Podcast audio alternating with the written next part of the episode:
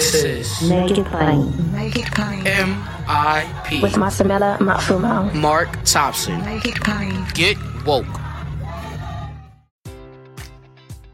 Enjoy all your favorite sports like never before at BetMGM. Sign up using code CHAMPION and receive up to $1,500 back in bonus bets if you don't win your first bet. When you register with BetMGM, you'll get instant access to a variety of parlay selection features, live betting options, and the best daily promotions in the business. And with BetMGM at your fingertips, every play and every game matters more than ever. Remember to use code CHAMPION and receive up to $1,500 back in bonus bets if you don't win your first bet. Place your money line, prop, or parlay bets with the king of sportsbooks today. BetMGM and GameSense remind you to play responsibly. See BetMGM.com for terms. 21 plus only. Virginia only. New customer offer. Subject to eligibility requirements. Rewards are non withdrawable bonus bets that expire in seven days. Gambling problem? Call 1 800 Gambler. Promotion. Promotional offer not available in Washington, D.C.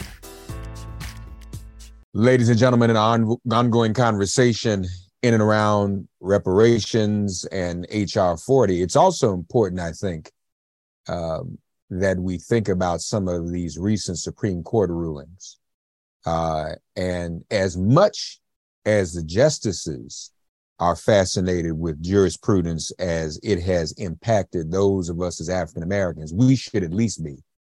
Uh, it's almost as if uh, Clarence Thomas has maybe read one or two cases, read Scott and Plessy, because that's he quotes them in every thing. Matter of fact, I'm gonna ask my guest about that. Um, she wrote a very interesting piece about the 13th Amendment and how that that might be used in a renewed argument to restore Roe or the provisions of Roe. She is a professor of law at Howard University. Lisa Crooms Robinson. Professor, how are you? I'm well. How are you this morning? I'm just fine. And we're just reminiscing and, and going over folk that we have known over the years. And she and I obviously have known each other uh, a lot longer than I first recalled. I had her a lot younger than me, but she went back so far. I don't know. Uh, we, we, won't tell anybody about that. For, for, the for the record, she is younger than me, so we'll, we'll, we'll for her benefit. So let me just ask you something. First of all, Lisa, um, if if in law school, if you all are teaching a class, let's say, and you're dealing with a, a case or an issue in and around uh, gun law or anything like that, would you would anybody even suggest their students study Dred Scott? I just want to start there because I'm looking at some of his arguments and trying to figure out he's he, they it's like a a fetish he seems to have with these would, cases as if he needs to justify them. Right. I would agree with respect to the way Scott gets used or tends to get used by uh, Justice Thomas and right. others, but my answer might surprise you. And the answer is absolutely, we teach Dred Scott. And we definitely teach it at Howard, um, in part because, one, I am perhaps a frustrated historian who ended up in law school. So the Constitution in those cases mean very little if you take them out of their historical context. I think it's important to go back to Dred Scott or Scott versus Sandford, right? So that students, my students, can understand in constitutional law, one, where we've come from, to what the Reconstruction Amendments were supposed to do, so that then they're in a better position to be able to identify and potentially fight against the continuing badges and incidents of slavery that Scott taught us attached not to status, but attached to race, and more specifically to Blackness. So the idea that, for example, Scott only impacted enslaved people is a fallacy.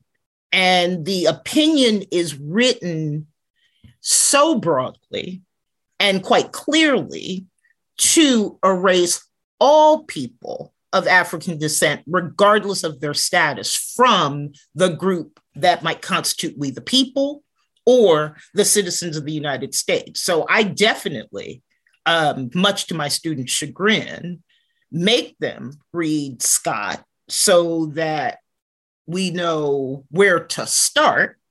Hence, we have a better way to assess how to move forward.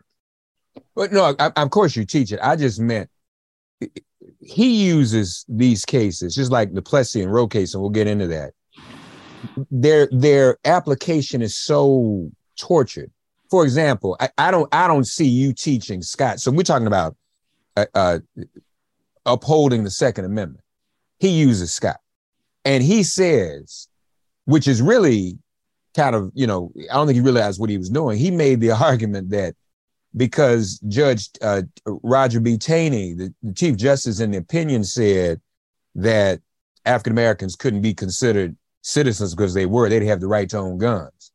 He uses that, the Chief Justice dissing us, that sentence to say, see, we all are supposed to have guns because he said if we were citizens, we would have it. I mean, I don't, I don't see you applying that logic in your class. That's just but but you know what's interesting is that when he's when he said that, obviously what it also revealed, I don't know how familiar you are with the work of uh, Carl T. Bogus, who makes the argument that the original framers of the Second Amendment, it wasn't written to uh, prevent um, another war or what have you. It was prevent. It was written so that the colonists could be armed to prevent slave insurrections.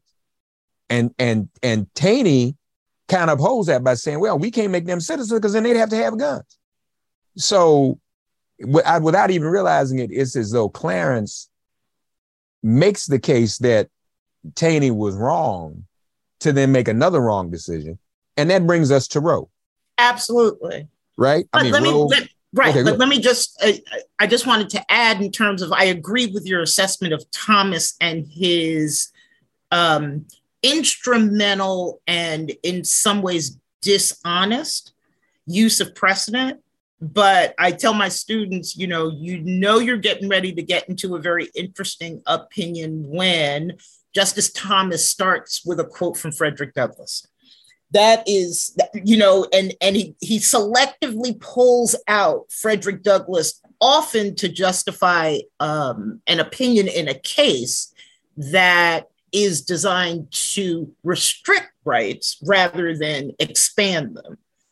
Um, so that's, I don't play poker, right? But that's his tell, right? Yeah, you know where it's about to go. If yeah. he writes separately, because usually he can't find anyone else to buy his analysis, right? Right. When he writes separately and then sort of lays out, let's say in um, what's the case? Uh, parents involved, I want to say, uh, which is one of the more recent K through 12 school integration diversity cases, public school. There, he begins with Douglass, with, um, I want to say, the Grutter versus University of Michigan, Grutter versus Bollinger case. Also, he begins with Douglass, So he he he he roots himself in Douglass to sort of cloak himself in some sort of legitimacy. And then before you know it, he is writing some sort of analysis that justifies us having fewer rights on the back end of it than we had going into it. And, and just like the Dobbs case, Roe was Plessy to them in this argument. Actually, Dobbs is Plessy, isn't it? I mean, more so if if we just if we're saying separate but equal, and we know separate is inherently unequal, they're arguing that Roe, the Roe decision was like Plessy. But the fact of the matter is, it's the Dobbs case once again that takes women back to an unequal status. Absolutely. separates women, does it not? well, it does. It absolutely does. And I think that part of perhaps what many advocates didn't really anticipate or address squarely uh, were questions about okay, if you're going to lean on precedent and claim that a precedent that's been in place, let's say 50 years, is entitled to continue based on what we call in the law the doctrine of stare decisis then I mean, you know, the question is, well, then you realize that the time between Plessy and Brown is longer than the time between Roe and Dobbs. So, what are you going to do to, in fact, address that? You can't continue to lean uncritically on precedent and stare decisis and not expect you. We know that that's where they're going to go. So you've got to get more comfortable with the argument, right, and refute it rather than prepare as if it's not going to be raised and then pray to whomever you pray to that they leave that one on the table. And if i don't know if you listen to the oral argument but early on the questions start. And they start with well we assume you have no problems with the outcome of brown but if you have no out- problems with the outcome of brown and brown reflects the court's power to correct prior mistakes. Tell us how Roe is any different. How would you have answered that question? One, that the difference is between decisions that correct prior errors that restricted rights, which means that the newer interpretation is expanding rights, and I think I also would have spent more time looking at how precedent ha- and stare decisis have been historically justified to try to thwart this idea that whether something is good or bad precedent should rise or fall solely on the judge the justice's view of the quality of the reasoning I I don't remember where it was. I should have remembered it um, and written it down. But I, I, heard another answer to that question that someone else in legal field gave. That that the difference too is that by uh, the time of Brown, there was evidence, uh, studies, even brought before the, they had the famous doll test. Mm-hmm. there were things where it was shown the negative impact of Plessy and the shift in society.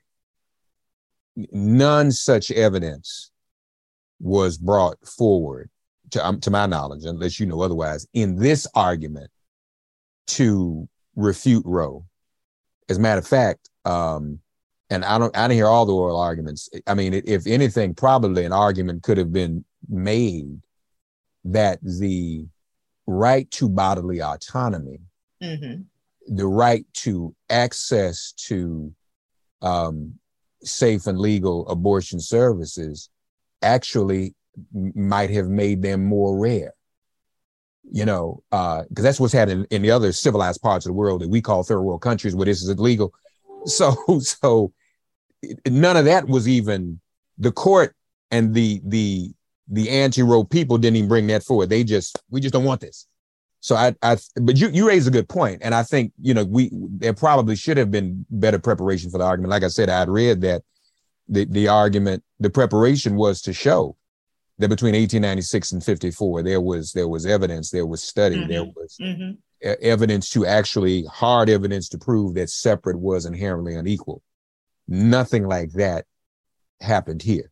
No, but right but now, but but your argument and and folks, um, this was published at NBCNews.com. The amendment ending slavery could be the key to securing abortion rights. So, uh, Professor, I want to give you the floor and and have you walk us through that. Fascinating. Okay, so the way this unfolds is the 13th Amendment, which has in my opinion, been underutilized, granted Congress complete authority to make what's laid out in the first part of the 13th Amendment, the abolition of slavery and involuntary servitude, real, which means that Congress was given absolute and complete legislative power to enact laws to make to abolish slavery and involuntary servitude. If we accept the, the fact that being enslaved was not limited to one group or sex or gender or the other, but this is about freeing Black people, then when we look at what are called the badges and incidents of slavery, those things that, in my opinion, were essential to sustaining the institution, then there are some things that we can identify that align with what it is that Roe attempted to protect. So we know that, for example, when the um, international slave trade was abolished uh, in this country effectively in 1808, that at that point, it's not that slavery ended or that it somehow was diminished. We just shift in terms of the source of the enslaved people that will then fuel the market. You're no longer importing them, you're actually reproducing them within the domestic slave uh, uh, economy, right? So, if that's the case, then the ability to control whether you're going to reproduce, with whom you're going to reproduce, and what happens to, if you decide to carry a child to term, the children you reproduce is embedded into the system of enslavement. And slavery could not have, in fact, continued without that kind of control being exercised over reproductive choices that people should have had, but they didn't have because it was driven by the, the system.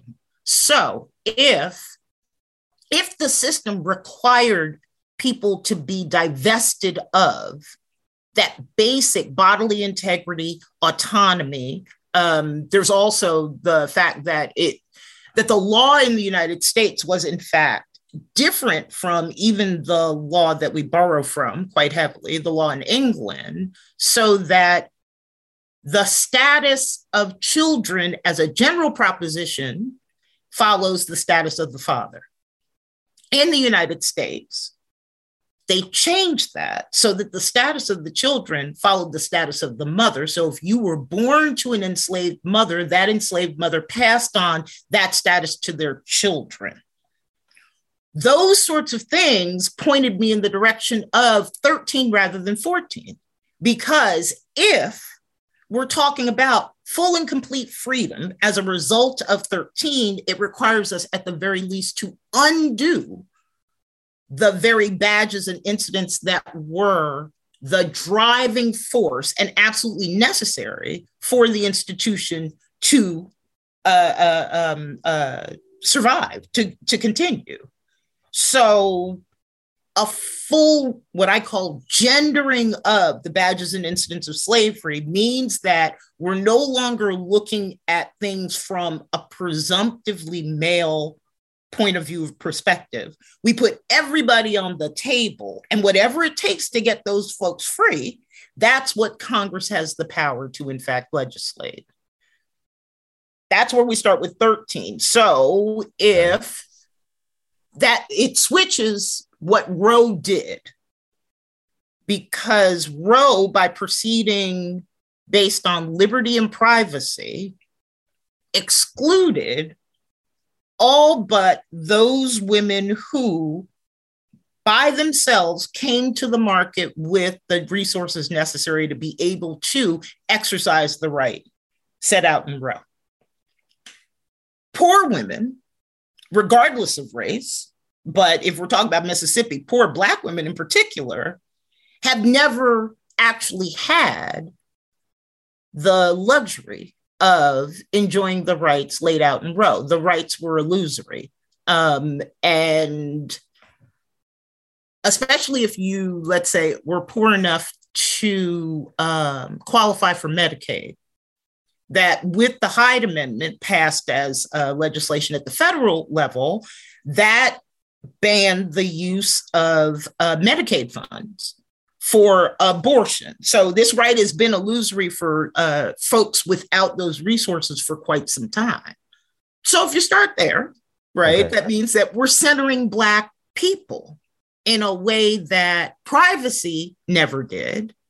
But the real shift then is if you know it's sort of like okay if you want to to to lean heavily on the sword of originalism then if what it means to be a full person is defined under 13 based on what it is that black people need in order to enjoy the fullness of their personhood stripped of enslavement then when you get to 14 questions about equality then center personhood as defined by Black people, which means if, in this case, white women are interested in securing their reproductive rights, they're actually bringing an equality argument under 14, asking for all of the things that 13 grants to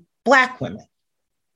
In you know you see what i'm saying? Right. So that right now with the reconstruction amendments the conversations about equality and citizenship continued to center whiteness which means that while they might have been in some ways anti-slavery they were never anti-white supremacy right they didn't unseat the white norm and equality just merely required all of those who had been unequal up to that point to demonstrate their right to be treated equally by approximating the position of white men.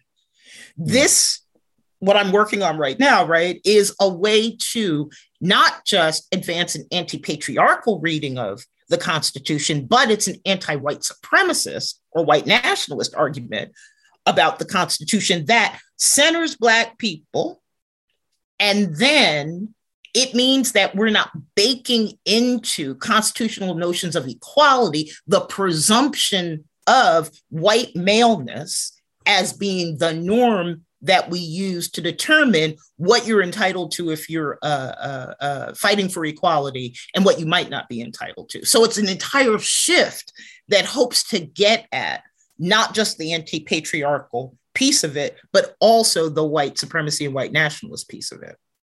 So uh, uh, let me let me try it this way. Uh, you're the professor. I'm the student. I want to play that back in a way and tell me if I have this right. The 13th, well, let me start over again. One of the aspects of enslavement mm-hmm. was forced pregnancy and the loss of bodily autonomy. Mm-hmm the thir- 13th Amendment was meant to undo that. Yes. So if, if I were to simplify what you just said, if that is, if we read the 13th Amendment that way, then any decision, then the 13th Amendment today is applicable to any argument to end forced pregnancy or the loss of bodily autonomy for anyone for um, black women. For black women. Yes. But but but aren't you also saying that if it's if that's applicable to black women, that doesn't necessarily exclude anybody else? Only when you get to 14. Only when you get to 14. Right. Because 13, in order to include anyone for, uh, given our example, right, in order okay. to include other women, you have to rely on an analogy rather than the direct application of the 13th Amendment. So it's it, so if if you think of it, 13 was designed to move a group of individuals from property status to full personhood. Got it. 14 okay. then takes those persons and mandates equality. Right hmm. now, personhood continues to be defined according to a white male norm. This hmm. would shift so that if we're able to, for example, get to the badges and incidents of slavery that are gender specific. So the ones that attach, for example, to women or people who can become pregnant, because that's a much larger conversation, then once you get to the Equal Protection Clause, for example, constitutional equality then requires that persons be treated equally, but through 13, we've shifted who the persons are that we use for the point of comparison. Gotcha. Gotcha. Okay. Okay. Um, so, other than Black women, if those folks want equality, then what they are making is a race claim right? White women then would say, or women other than Black women would say, we want constitutional equality. That constant, the what we're trying to get at is what 13 already gives to Black women, which means what we want is what Black women have. But but doesn't Dobbs take away from black women in terms of bodily autonomy with 13 gave them? In effect perhaps but they it, there was no 13th amendment argument made. It was all yeah, 14th yeah, right. and equality right right right right right. Right so yeah so i see what you're saying. So if, if you pick it up where the argument is left on the table yes that yeah that makes perfect sense because that was a 14th amendment argument. Yeah mm-hmm and then you avoid liberty right? You avoid all of the problems with what uh, the court um, uh, um, negatively tends to characterize as substantive due process. You don't have to get into any of that. If you come 13 first and then 14 after but equality under 14 has dislodged whiteness and maleness as the standard bearer for equality. Yeah, that's fascinating. But then back to Clarence, he, I guess his kind of argument would be what I just said. Well, 13, he would probably say, well, 13 black women didn't get nothing and shouldn't have got nothing, and we should all go back to slavery. I mean, I'm just saying that's probably that would be his. He write that decision, you know, Lord have mercy. Um, okay, that's that's very interesting. So you put that out there. Have you gotten any any responses to that? Oh, sure. I mean, well, first of all, I know you got responses, but I mean, that's a, that's a, that's that'd be a hell of a thing. I mean, have you gotten any responses in terms of of of just for example, white women and white women legal scholars as to how they might consider that a viable argument? Well, the the white women I've actually sort of heard from um, are pretty much on board, right? Um, okay. I have to say that the pushback that I've gotten, one is, and I think that this is in part because of a general poverty of imagination, right? I've gotten a, I've gotten a fair number of um, messages from people who just say it's unrealistic, right? It's pie in the sky. It, this is never going to work and as I hear that, one of my um, uh, mm.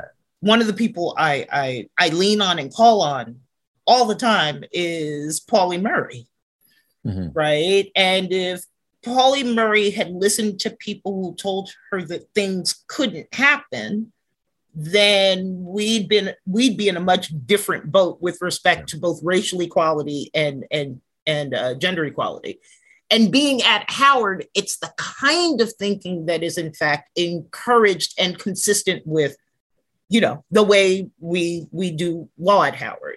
There's another group that I hadn't necessarily expected, but it, I guess it's not surprising.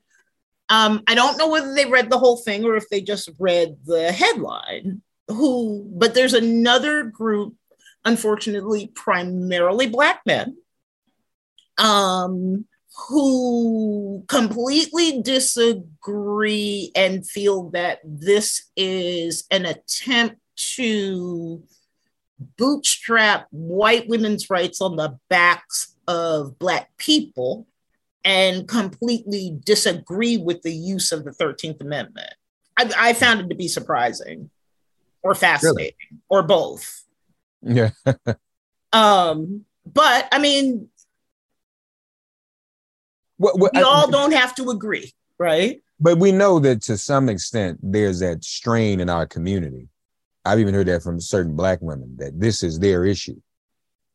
But it, I, I, but that's not really true either. It can't be their issue. Partic- Listen, if you look at Mississippi's maternal mortality rates, Yeah, yeah, right?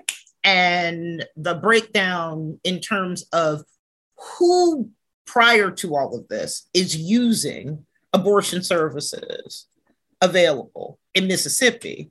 That's Black people, that's Black women, right? So I think that it is in some ways a bit of perhaps privilege or um, um, some other kind of failure to appreciate that although Roe was litigated to secure rights for a white woman who was a litigant, we can't afford to dismiss reproductive rights and reproductive justice as being a white woman's issue. And here I would lean very heavily on the reproductive justice movement. Sisters have been out in these streets for decades, you know, advancing something that takes us beyond Roe. Because the other thing I don't want people to come away from all of this thinking is that it's about Roe. No, Roe has never been enough, right? This is about freedom. I have spent my entire adult life. We we talked about uh, you know, doing anti-apartheid work, right? I have spent my entire life trying to work for freedom, not anti something, but let us imagine what freedom looks like and what are the steps we have to take in order to get there. This is just a continuation of that work. So to Right. dismiss this as being a white woman's issue, I think is really a misunderstanding of what exactly is on the table and the work that Black women have been doing at the grassroots level for such a long time. This is not the time to dismiss their work. This is the time to figure out how to support their work, lift them up, and help to move the entire conversation in the space of reproductive justice so that it's not abortion is a one off, but abortion as part of the full complement of rights that are necessary for reproductive justice, which is not just about, you know, what happens when for someone who decides to uh, um, carry a child to term, what happens in the womb. But we also have to look at education. We have to look at uh, whether there should be paid parental leave, uh, whether um, you know nutrition, um, just taking care of that child and that family within a healthy context that's designed to let them thrive and live. No, very well said. Uh, um, and he, dude has been Uncle Tom's been very candid about wanting to do away with contraception. So it's all of these things. Absolutely. Uh, and and and my counter argument. See, again, as as I'm sure you'll agree, there's several movements that we're not the face of, but we are disproportionately affected. Climate change, environmental Mhm. justice. You know, so do we concede it as white person's movement? No, we shouldn't. Right. Um, you know, when it comes to a number of of movements um, um, uh, like that, and uh, and and this is just another. I mean, the feminist movement overall um, that was one of the the big, you know, things about the Women's March, and and how that ended up going through some of the things it went through because the feminist movement had been so led and so characterized with whiteness and white white womanhood. Bodily autonomy. This is my argument, even as a man, Mhm. and feel free to critique. Black women are have to be centered in this and are centered because the root of not having bodily autonomy, the root of not having bodily freedom and autonomy, the root of that begins with the black woman's experience being enslaved. Now, obviously an argument could also be made about indigenous women too. I mean, not, mm-hmm. you know, but but that if we're going to talk about bodily autonomy and not talk about it in isolation, and and I think any white women are lazy if they only see this as one thing. This is only one thing, abortion. And Right. most don't when they really get into it. Maybe a couple of them do. But if we're going to talk about bodily autonomy and and and men making decisions about children and how they're born, how they're conceived, what their status is, when they're brought to term, all of that, rather than women making those decisions, that has its root, its roots in our experience, and the black women's experience. Absolutely. So that, to me, that just that's the end of it. And and they need to come sit down and talk to black women like you and those who are pioneers in this movement to figure out um, uh, the answers to this. Mhm. Um, But I think that the other thing that we can't lose sight of, right? Because the, the, the law as an institution doesn't operate in isolation, nor do different parts of the law necessarily operate in isolation. So if we play this out, you know, post Dobbs, folks can't get the health care that they want, they can't make the choices that they would prefer to make. You carry a child to term, then what happens once the child is born, given the nature of surveillance and the carceral state, when in, uh, let's say, South Carolina or Mississippi, then you've got child support that if you don't pay, you find yourself caught up in and can be caught up in uh, uh it's almost like being on a hamster wheel right? You get you get behind on your child support a warrant is sworn out you get picked up and then let's say you've got a hearing you spend some time incarcerated. While you're incarcerated they're not tolling the the child support requirement which means that you continue to uh, accumulate money due to this child who is according to whatever means they're going to use to um, um, um, prove that yours which means you know folks i think need to back up and consider all of the things that will potentially be impacted by this so it's not just black women who are necessarily um, imperiled.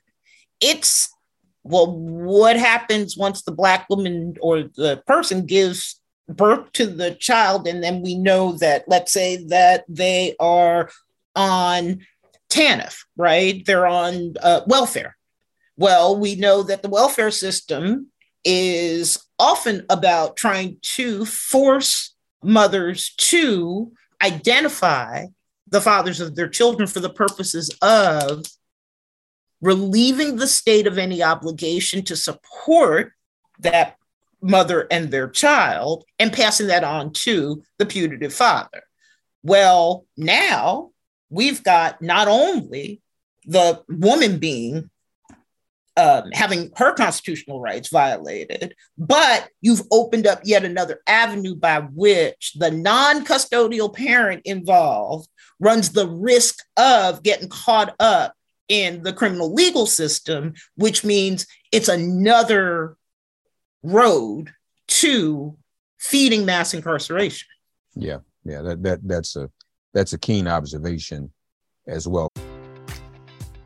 Enjoy all your favorite sports like never before at BetMGM. Sign up using code CHAMPION and receive up to $1,500 back in bonus bets if you don't win your first bet. When you register with BetMGM, you'll get instant access to a variety of parlay selection features, live betting options, and the best daily promotions in the business. And with BetMGM at your fingertips, every play and every game matters more than ever. Remember to use code CHAMPION and receive up to $1,500 back in bonus bets if you don't win your first bet. Place your money line, prop, or parlay bets with the king of sportsbooks today. BetMGM and GameSense remind you to play responsibly. See BetMGM.com for terms. 21 plus only. Virginia only. New customer offer. Subject to eligibility requirements. Rewards are non withdrawable bonus bets that expire in seven days. Gambling problem? Call 1 800 Gambler. Promotion. Promotional offer not available in Washington, D.C.